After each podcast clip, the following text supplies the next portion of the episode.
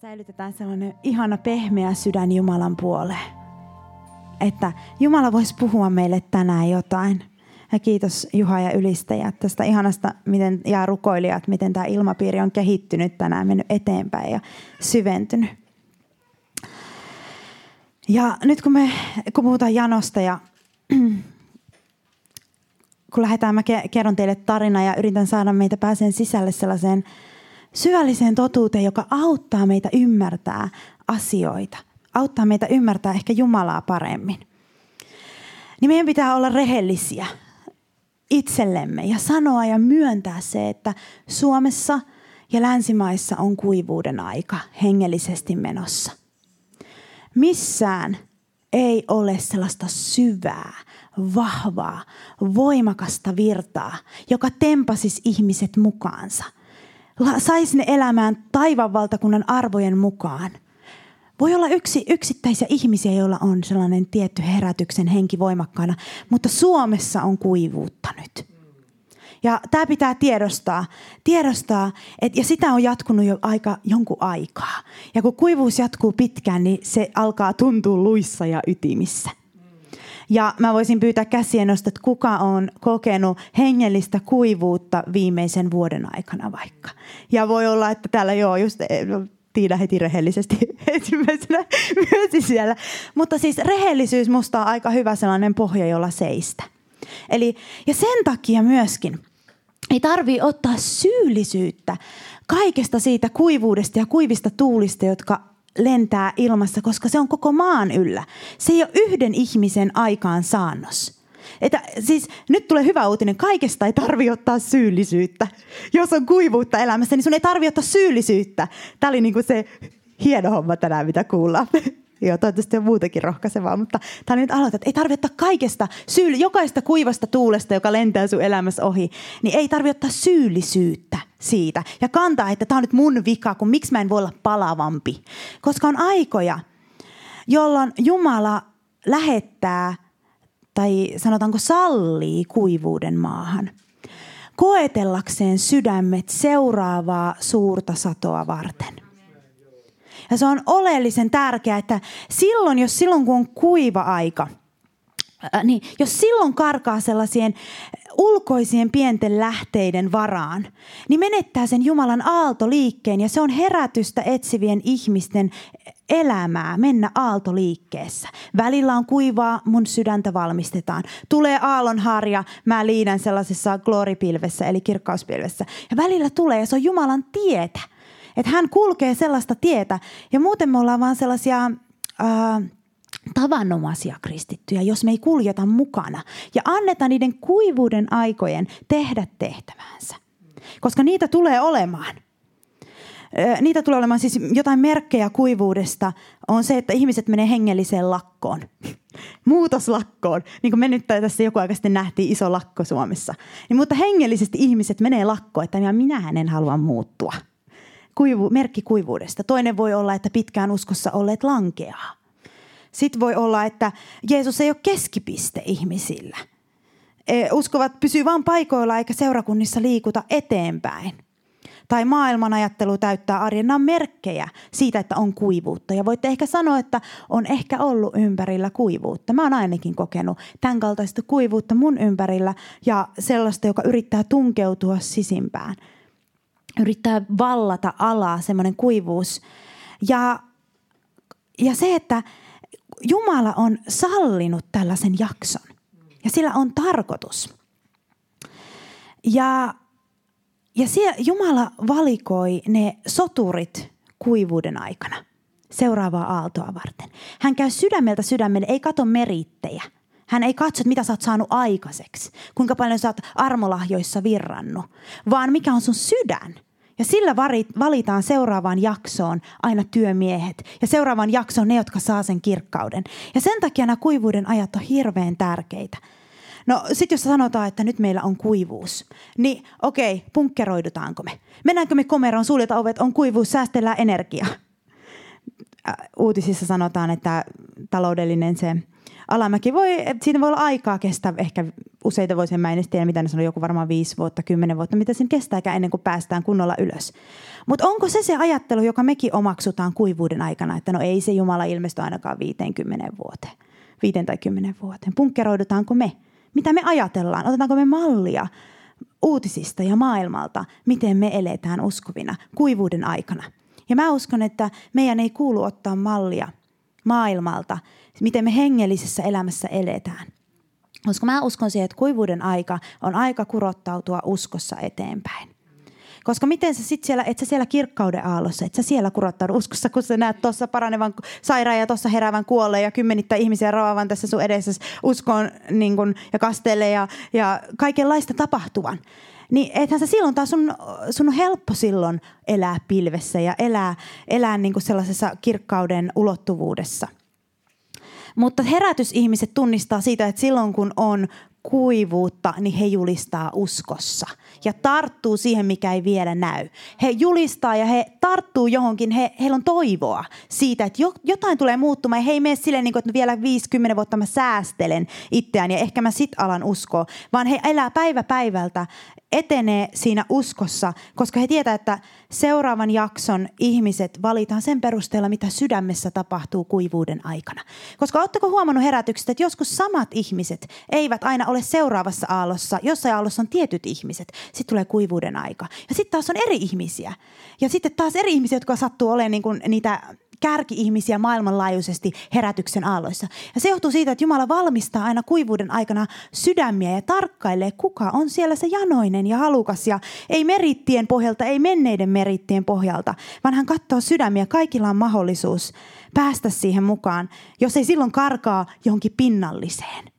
Johonkin pinnalliseen. Ja se on herätysihmisten tällaista kulkua.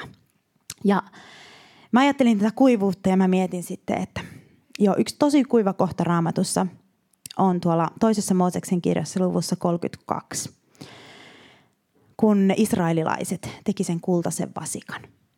Se on yksi ehkä surullisen, surullisin semmoinen niin kuin tapaus, joka aina, aina niin kuin nostetaan esille. Ja tulee semmoinen, että miten ne saattoi. Kaiken sen jälkeen, mitä ne oli nähnyt. Meret auennut, Faaraolle, mitä oli tapahtunut. Kaikki, miten ne saattoi tehdä tuollaisen kultaisen vasikan. Kaiken sen jälkeen.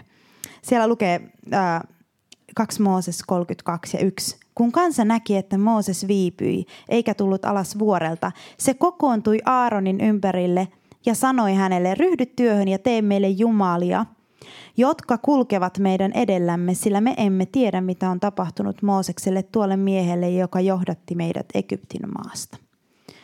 Kuivuutta. Ja näiden ihmisten ratkaisu, kun ne ei tiennyt, mitä tulee tapahtumaan. Ei tullut alas vuorelta se, mikä piti tulla. Ei tapahtunut mitään. He odotti, he kyllästy odottamaan, niin oli vasikka.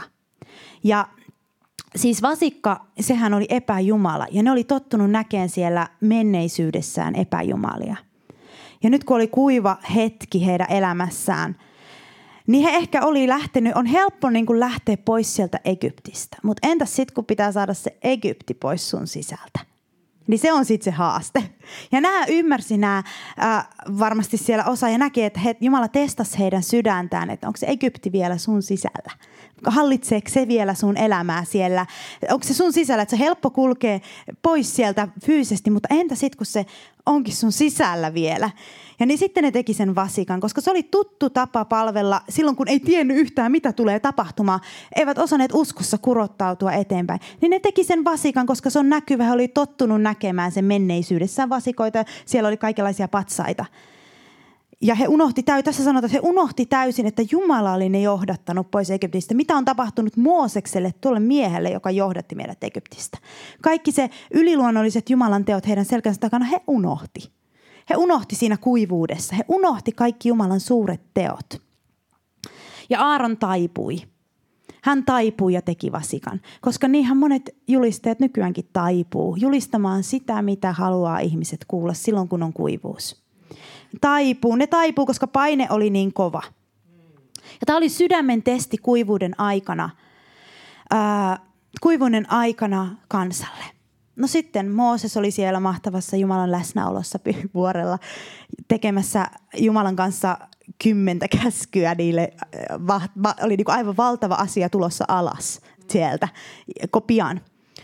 Ja sitten Jumala suuttui kansalle ja Mooses suuttui kansalle.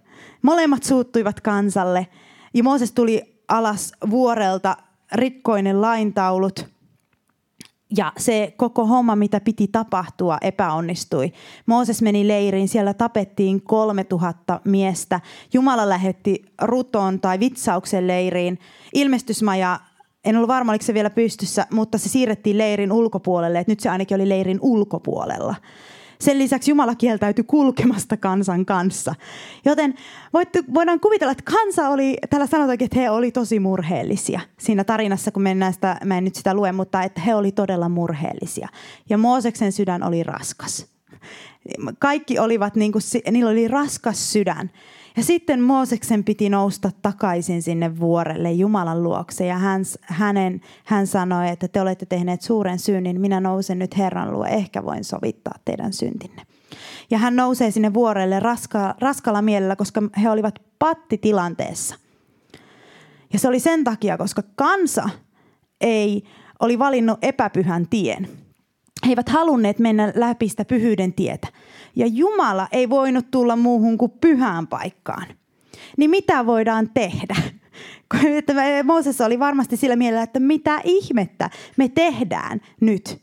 Että voidaanko tätä tilannetta enää kääntää? Onko tämä tämän pelin loppu? Onko tämä nyt se hetki, että Jumala jättää kansansa? Ja kansa joutuu nyt turvautumaan johonkin inhimilliseen voimaan. Ja se tiesi, että ne ei tule pärjäämään niiden kaikkien heettiläisten ja hivissiläisten, mitä kaikkia, mitä niitä nyt olikaan siellä vihollisten edessä pelkällä omalla voimalla. Että ne olosuhteet oli masentavat. Kansa oli murheissaan, Mooseksen sydän on varmasti paino kuin kivilasti. Ja nyt Mooses lähti nouseen sinne vuorelle, uudestaan Jumala eteen. Tällä mielellä, että ei ole elämäni paras päivä. Nousta Jumalan eteen ja vedota Jumalaan, että Jumala kulkisi heidän kanssaan jälleen kerran, olisi heidän kanssaan. Ja Mooses oli ennenkin, oli neuvotellut Jumalan kanssa vähän tota ennen ja hän oli saanut johdatusta ja ohjeita Jumalalta koko tämän reitin aikana aina sieltä palavasta pensaasta tähän asti. Mutta mä käy ilmi se, että Mooses tarvitsi itse jotain vähän enemmän kuin kuulla johdatusta ja kuulla Jumalan puhetta.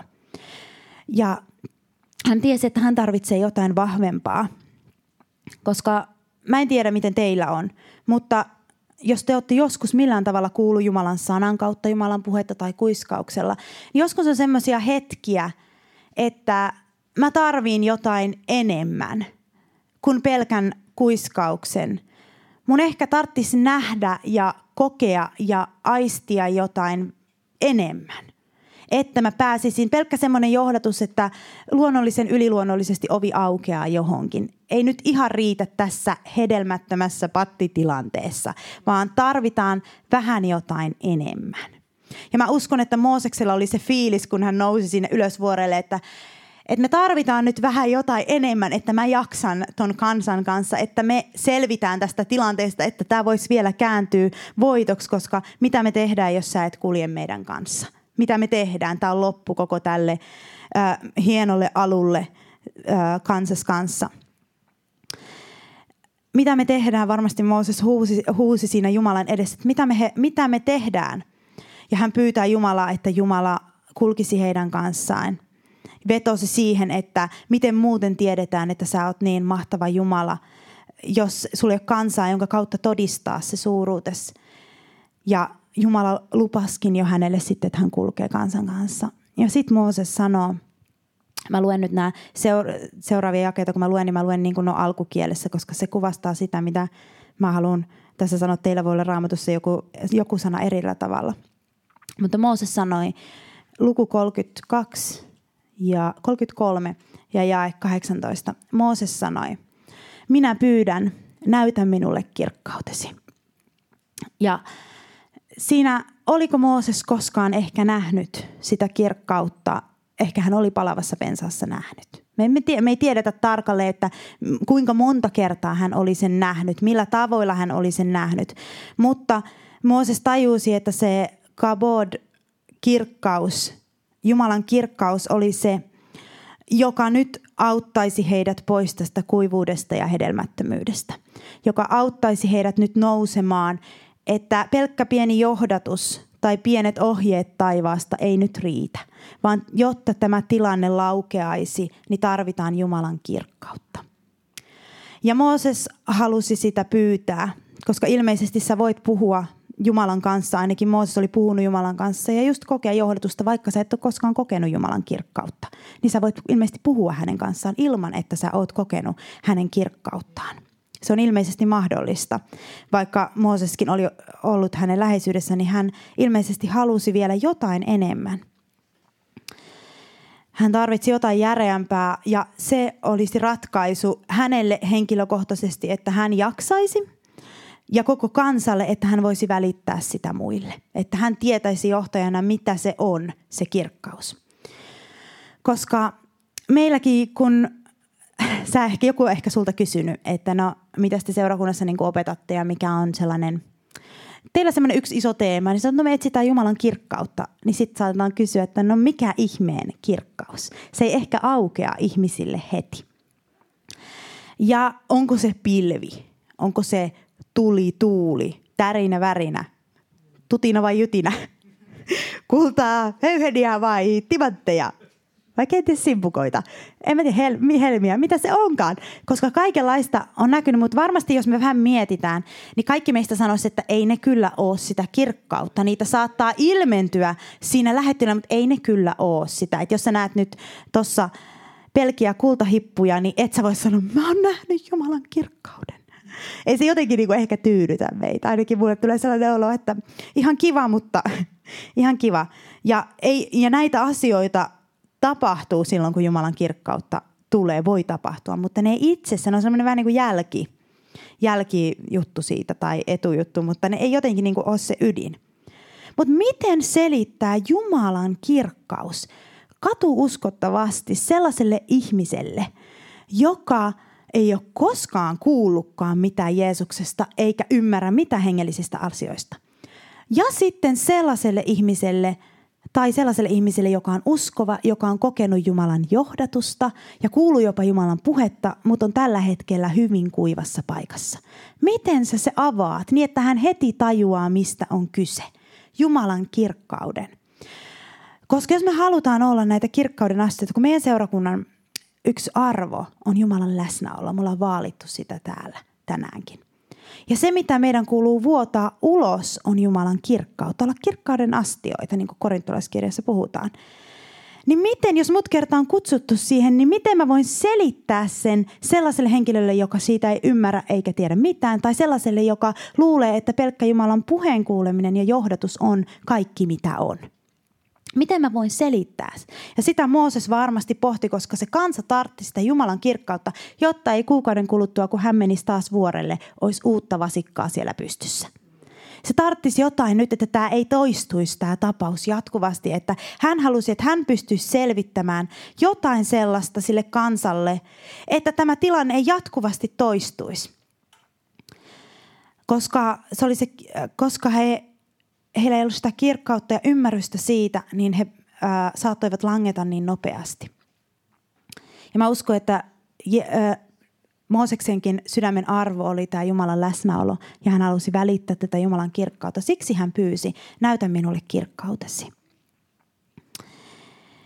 Ja mekin varmaan ajatellaan, että kyllähän mä voisin, kyllähän mä sitä voisi välittää, jos sä vaan kertoisit mulle, mitä se itse asiassa on. Kun mä en ole koskaan kokenut sitä, niin miten mä voin olla sen astia? Tämä herää ongelmaksi monille. Ja mitä mä, tässä, mitä mä tässä on työstänyt sisimmässäni, on sellainen asia, että monet teistä olette ehkä kohdanneet Jumalan kirkkauden, mutta te ette tiedä sitä.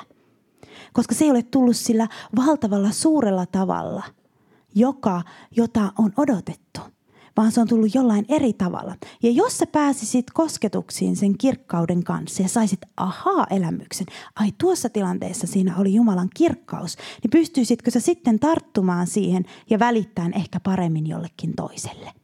Mä ainakin kokisin, että mä pystyisin, jos mä tajuaisin, että siinä tilanteessa olikin Jumalan kirkkaus läsnä.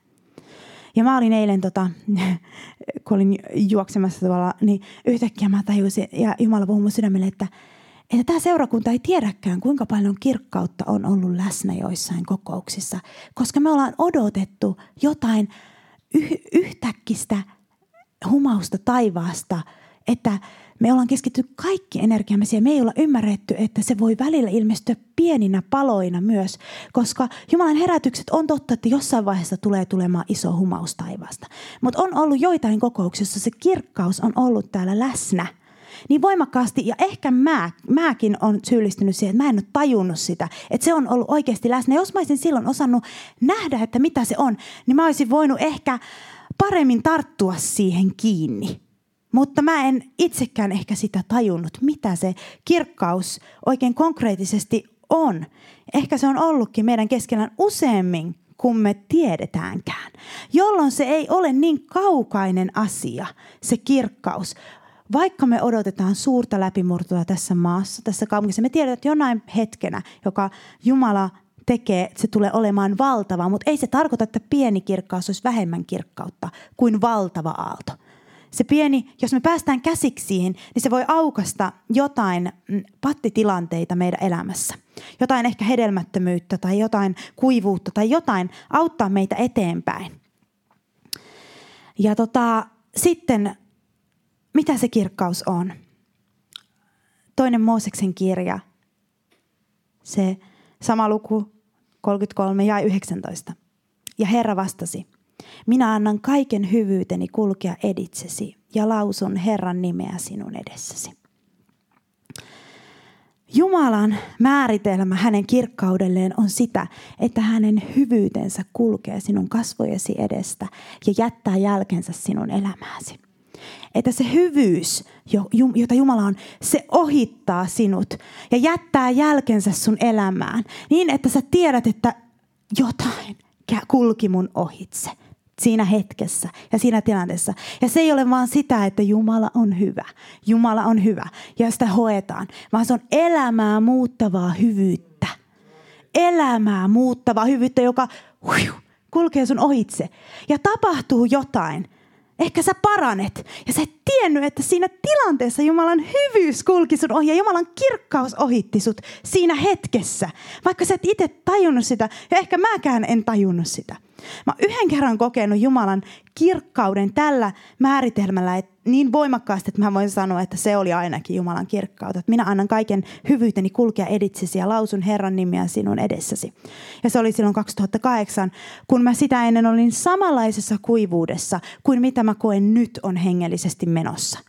Joten mä tiedän, että jos me kuljetaan kestävinä uskon julistuksen kanssa tämä kuivuusjakso läpi – eikä punkkeroiduta sinne epäuskoluolaan, vaan mennään ja annetaan, mennä, mennään sen mukaan, mitä voima antaa julistetaan uskossa, niin silloin ennemmin tai myöhemmin tulee jonkunlainen, jonkunlainen kirkkauden aalto. Se ei tule tulemaan samalla tavalla kuin edellisellä kerralla tai sitä edellisellä, mutta se tulee samoilla periaatteilla. Se tulee samalla periaatteilla. Ja siinä ihmiset aisti, että Jumalan hyvyys kulki sun ohitsesi. Jumalan hyvyys kulki sun edestäsi. Ja kun mä koin sen silloin 2008, niin ja mä olin ollut kuivuudessa, elämäni pahimmassa kuivuudessa. Ja mä koin sen Jumalan hyvyyden tulevan, niin mä aloin nauraa, koska se oli niin mahtavan hyvää mitä mä näin ja koin. Hän oli niin hyvä. Ja se on pysynyt mun kanssa se hyvyys, koska mä oon yrittänyt pitää sitä lähellä. Sitä Jumalan hyvyyttä. Ja niin kuin mä tuossa uhripuheessa sanoin, se myös motivoi meitä tekemään hyvää. Se motivoi meitä näyttämään sitä hyvyyttä muille. Jos me ollaan saatu ilmestys siitä, että Jumalan kirkkaus on sitä, että hänen hyvyytensä kulkee jonkun ihmisen ohitse meidän kauttamme. Mä kuljen, jos sä kuljet kadulla, jos sä oot jonkun kotona, kun sä yrität tavoittaa jotain ihmistä, niin ei, ei vaan hokea, että Jumala on hyvä, vaan rukoilla, että Herra, anna sen hyvyyden nyt kulkea näiden ihmisten ohitse.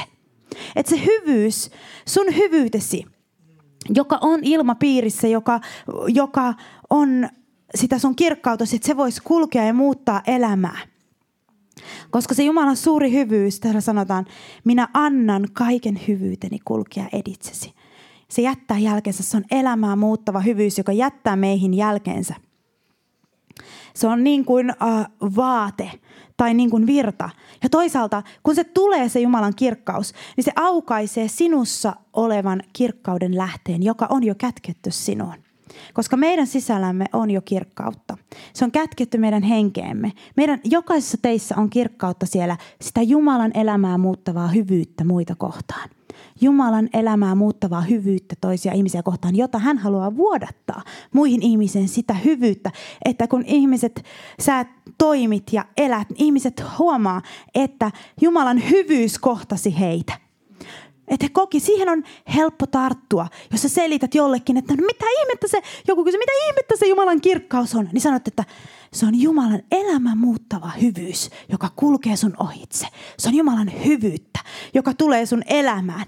Niin sit ihmiset, ai hyvyyttä, ai Jumalan hyvyyttä. Ai, ja siitä tullaan Jumalan persoonaan ja sitä voitaisiin sitäkin, sitäkin kautta kuvailla. Mutta Jumala sanoi, kun Mooses pyysi, näytä minulle kirkkautesi, minä annan kaiken hyvyyteni kulkea editsesi. Ja se oli vastaus siihen huutoon, että nyt hyvyyteni kulkee sun editsesi. Ja se hyvyys, kun Jumalan hyvyys kulkee meidän editsesi, se aukaisee meissä hyvyyden lähteen.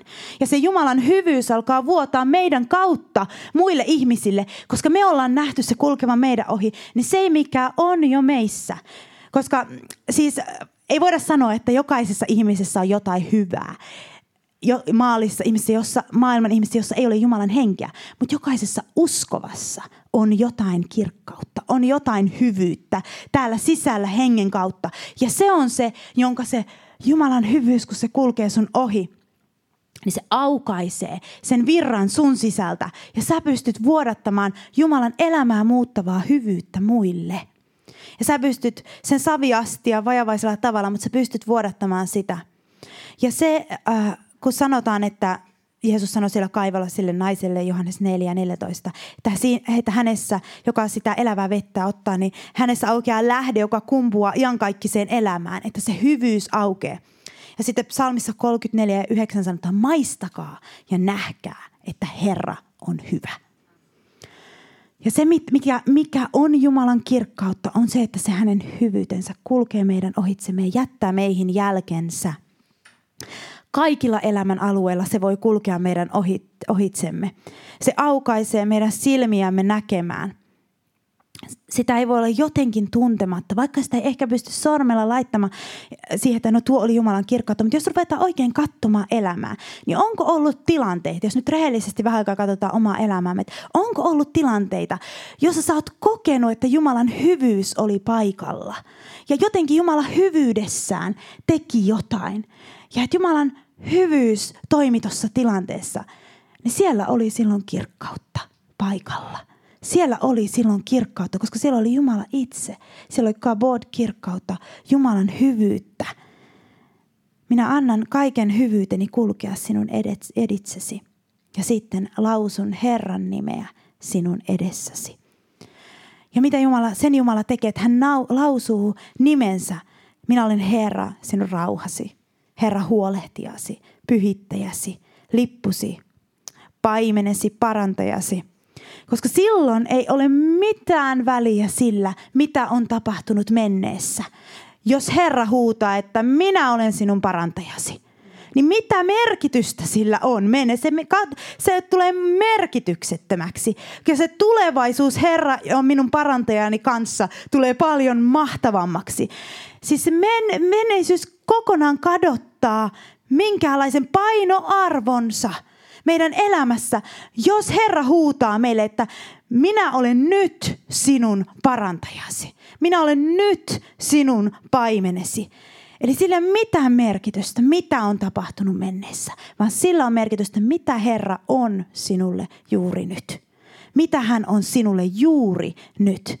Ja mä haluaisin, että me Herran edessä tehtäisiin lupaus, että me ei eletä menneisyydessä, katsota koko ajan menneisyyteen, ajatella menneisyyttä, vaan katsotaan siihen tulevaisuuteen, joka Jumalalla on, joka on niin mahtava, jossa Herra huutaa meidän ylleen, huutaa, että hän on meidän paimenemme, hän on meidän parantajamme, hän on meidän vanhuskautemme, hän on meidän lippumme, hän on sotajoukkojen Herra, hän on meidän rauhamme. Ja tämä alkaa tästä sekunnista eteenpäin, mitä hän on meille nyt. Hän voi, siis se menneisyys, se, sillä ei ole mitään painoarvoa. Kun jos Herra on, huutaa jotain meidän elämämme ylle. Ja se on se Herran suuri hyvyys, joka ohittaa meidät. Hän sanoo, minä annan kaiken hyvyyteni kulkea editsesi ja lausun Herran nimeä sinun edessäsi. Sulla on tulevaisuus ja toivo. Minä olen sinun parantajasi. Ja se, jos me päästään kosketuksiin tämän elämää muuttavan hyvyyden kanssa, niin silloin, silloin me pystytään välittämään sitä myös muille. Evankeliointi muuttuu se vähän eri tasoiseksi silloin. Se ei ole vain tiedon jakamista, vaan sä välität sitä hyvyyttä, joka sun elämääsi on kohdannut. Että Herra huutaa meidän yllemme hänen nimeään – tästä, he, tästä hetkestä eteenpäin, Herra, mitä Herra on sulle nyt? Ja me voitaisiin tehdä kierros. Ja jokainen voisi sanoa siihen elämänsä pahimpaan kohtaan jonkun Herran nimen, jonkun persoonallisuuden piirteen tai jonkun, että Herra on minun huolehtijani. Herra on minun lippuni. Mikä Herra onkaan sun ylle. Ja sä, ja sä voit huutaa ja Herra huutaa se meidän edessämme. Eli mitä me odotetaan, kun me rukoillaan läpimurtoa? Kun me rukoillaan Jumalan kirkkauden ilmestymistä, kun me rukoillaan kuivuuden loppumista, hedelmällisyyden ajan alkamista tai mitä tahansa, niin me rukoillaan, että Jumalan hyvyys kulkee meidän ohitsemme, jättää meihin jälkensä ja hän kertoo meille, kuinka merkityksetön menneisyys on ja huutaa jotain meidän tulevaisuuteen. Sitä on Jumalan kirkkaus. Moosekselle se oli sitä. Ja mä ainakin olen ihan tyytyväinen tuohon kuvaukseen. Se on mulle ihan, ihan loistava kirkkauden kuva. Ja jos siinä sitten tulee jotain muuta, tällaista niin kuin fyysistä kokemista, niin se on vaan sitten lisä. Se on vaan sitten lisä. Ja sitten kun me mennään tämän kirkkauden kanssa ihmisten luokse, sen hyvyyden kanssa, että me ei kerta kaikkiaan voida pitää Jumalan hyvyyttä sisällämme, koska hän on ollut meille niin hyvä, koska me nähtiin, että hän kulki meidän ohitsemme. Hän puhui meidän tulevaisuuteemme jotain. Ja me ei kerta kaikkiaan pystytä nahoissamme, ja me ei kerta kaikkiaan pystytä pitämään sitä hyvyyttä sisällämme, niin se tulee luonnollisesti ja aidosti purskahtaa ulos kauppajonossa. että jollakin tavalla. Että se on vaan niin kuin, että mun on vaan pakko kaivaa ne eurot ja maksaa ton kauppalaskut. Ei mun on vaan pakko ja sanoa, että Jumala on niin hyvä, ota tää häneltä vastaan. Ja ehkä siinä tilanteessa voisi tapahtua sellaista, että se nainen tai mies ihmettä, että joku kulki mun ohi, jotain tapahtui, jotain tapahtui.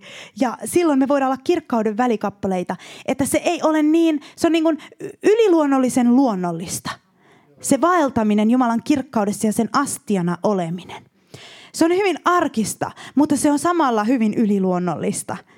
Ja se on Jumala ja meidän yhteistyötä. Että tänään on hyvä päivä luvata Herralle, että minä en enää elä menneisyydessä. Minä en enää ajattele vain menneisyyttä. Minä en enää katso vain menneisyyteen, vaan minä katson katseeni sinne, mihin sinä huudat mitä sinä huudat tulevaisuuteen, mitä sinulla on edessä, että sinun hyvyytesi tulee tulevina päivinä kulkemaan minun editseni enemmän ja enemmän. Ja minä saan välittää sitä muille. Ja minä saan kuulla, kuinka sinä huudat joka ikiseen tilanteeseen nimesi. Minä olen sinun rauhasi, huolehtijasi, pyhittäjäsi. Että Herra puhuu meidän yllemme hänen luonteen piirteitään, hänen sanojaan. Ja se Jumalan hyvyys, joka ohittaa meidät, ei voi olla jättämättä jälkeä. Se voi tulla pienellä tavalla, mutta ei ää, aliarvioida sitä. Koska juuri kun mä tuossa penkissäkin olin ja koin, koin jotain Jumalalta, niin mä katsoin, että tämä on sun hyvyytesi taas kulkemassa mun ohitseni. Koska siis aivan niin kuin Maria sanoi tuossa, että täällä on uskon ilmapiiriä. Niin täällä on Jumalan hyvyyden ja kirkkauden ilmapiiri tietyllä tasolla. Tietyllä tasolla. Ja kuka ikinä tajuaa, mitä se on ja tarttuu siihen kiinni uskossa, voi saada jotain ulos. Koska silloin, kun mua kohtasi Jumala 2018, niin edellisenä iltana täällä oli rukous, kokouksessa rukoiltu, kun minä en ollut paikalla, että Jumala vuodata iloasi. Ja mä olin sitä ennen niin masentunut ja surullinen, kun mä olin niin kuin häkissä oleva lintu. Mä en kerta kaikkiaan tiennyt, miten mä pääsen sieltä ulos, miten mä saan kosketuksen taivaaseen. Ja sitten Jumala päätti kulkea sinä rukousiltana, oliko se keskiviikko, niin ohi ja mä tartuin siihen ja se hyvyys alkoi tulla mun sisältä ja Jumalasta ja se hyvyys vaan kohtas mua, että mun häkkini ovet aukaistiin. Vankilani sellini ovet potkaistiin auki. Ja se, sen takia mä vieläkin tiedostan sen Jumalan hyvyyden, koska mä oon kaikki nämä vuodet, vaikka sitä nyt ei niin hirveän monta vuotta vielä ole, mutta kuitenkin mä oon pitänyt kiinni Jumalan hyvyydestä. Siitä, että hänen hyvyytensä voi kulkea mun editseni milloin tahansa uudestaan. Ja kun me lauletaan, että kirkkautesi muuttaa meidät, niin entä jos lauletaankin, että hyvyytesi muuttaa meidät – Hyvyytesi muuttaa meidät. Tai että me muutumme kirkkaudesta kirkkauteen. Me muutumme hyvyydestä hyvyyteen. Niin sä pääset jotenkin paremmin kosketuksiin sen asian kanssa. Ja jotenkin se on helpompi ottaa elämän tehtäväksi, vuotaa ulos hyvyyttä muille kuin ehkä semmoinen abstrakti pilvi, että se kulkisi mun kanssa. Ja sitten jos ajattelet, että no tuo ei ole niin vaikeaa, mä voisin ehkä, jos mä pyydän Jumalalta, että kohtaa mua hyvyydelläsi ja mä vuodatan sitä sun hyvyyttäsi ulos, niin ehkä mä voisin olla jo ennen, kun radikaali koko maata koskettava läpimurto tulee, niin jollain tavalla kiinni kirkkaudessa. Eikö niin? Ja mä ainakin haluaisin sitä, koska me ei tiedetä, kuinka kauan tämä kuivuuden jakso vielä kestää. Kestääkö se vuoden? Kestääkö se puoli vuotta? Kestääkö se kymmenen vuotta? Toivottavasti ei niin pitkään, enkä ihan usko, että kestää. Mutta meidän kuitenkin täytyy jotenkin päästä käsiksi johonkin sellaiseen voimaan, että me päästään kiinni siihen kirkkauteen, jota Jumala sanoo, minä annan kaiken hyvyyteni kulkea edessäsi ja lausun Herran nimeä sinun edessäsi. Että me voidaan jo tässä kuivuuden ajassa, että me voidaan olla silti astioita. Eikä meidän tarvitse istua punkkeroituneena siihen asti, kunnes Jumalan kirkkaus ilmestyy laajasti tässä maassa. Vaan me voidaan olla tänä päivänä ajatella tulevaan, ajatella hyvyyttä ja pyytää Jumala aukaise mussa ne lähteet, kosketa mua hyvyydelläsi. Ja seuraavan kerran, kun joku paranee täällä kokouksessa, tai seuraavan kerran, kun jollekin tapahtuu jotain hyvää, niin me tiedetään, että Jumalan kirkkaus oli jollakin tavalla paikalla jollakin tavalla paikalla. Seuraavan kerran, kun joku todistaa, että hän parani tai jotain tapahtuu, niin Jumalan kirkkaus oli jollakin tavalla paikalla, koska hänen hyvyytensä kulke, kulki meidän editsemme, edetsemme. Ja hän huusi nimeään jonkun ylitse, että minä olen Herra sinun parantajasi. Oi Herra, mä pyydän, että tämä ilmestys saisi vuotaa meidän sisimpään sun suuruudesta, sun hyvyydestä. Oi Herra, mä pyydän, että sä voisit tehdä meistä sun hyvyytesi, elämän muuttavan hyvyyden välikappaleita. Että me emme, me emme Herra, laittaa sanoisi, että ei se kirkkaus on mulle niin kaukaista. Ei, se on jotain sellaista, mihin mä en pääse kiinni.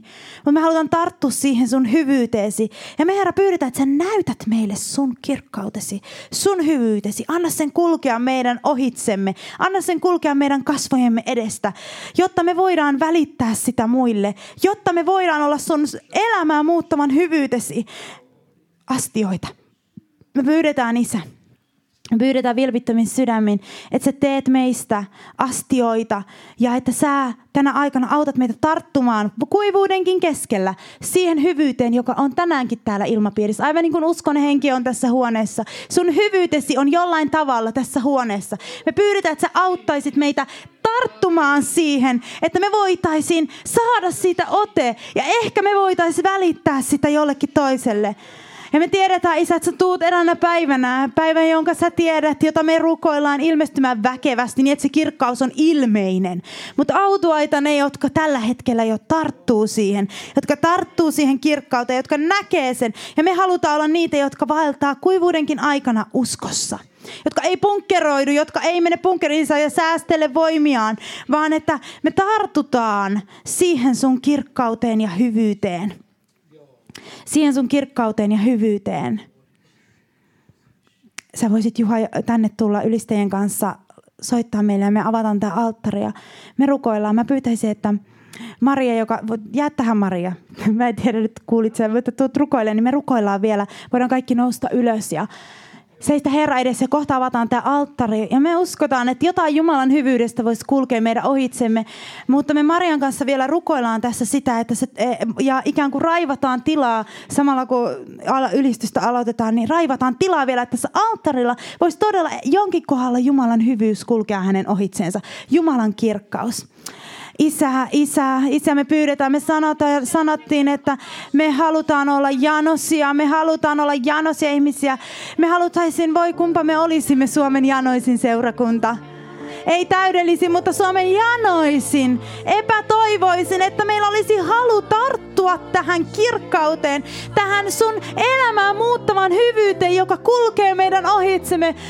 Ja me pyydetään, Isä, niin kuin Mooses pyysi, että näytä meille kirkkautesi.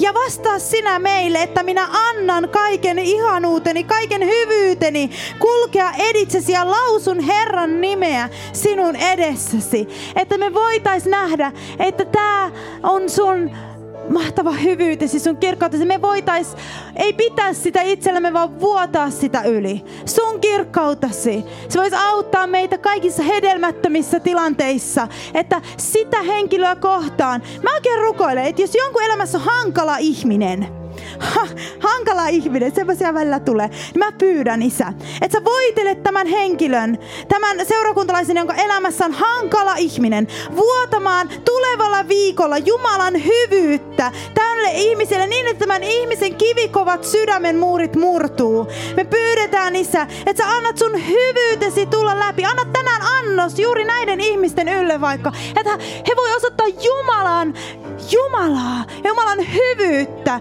jollekin ja ehkä murtaa pattitilanteen. Ehkä murtaa jonkun ongelmatilanteen. Isä, kohtaa meitä tänään sun hyvyydelläsi. Kohtaa meitä tänään sun hyvyydelläsi. Kohtaa meitä, Herra.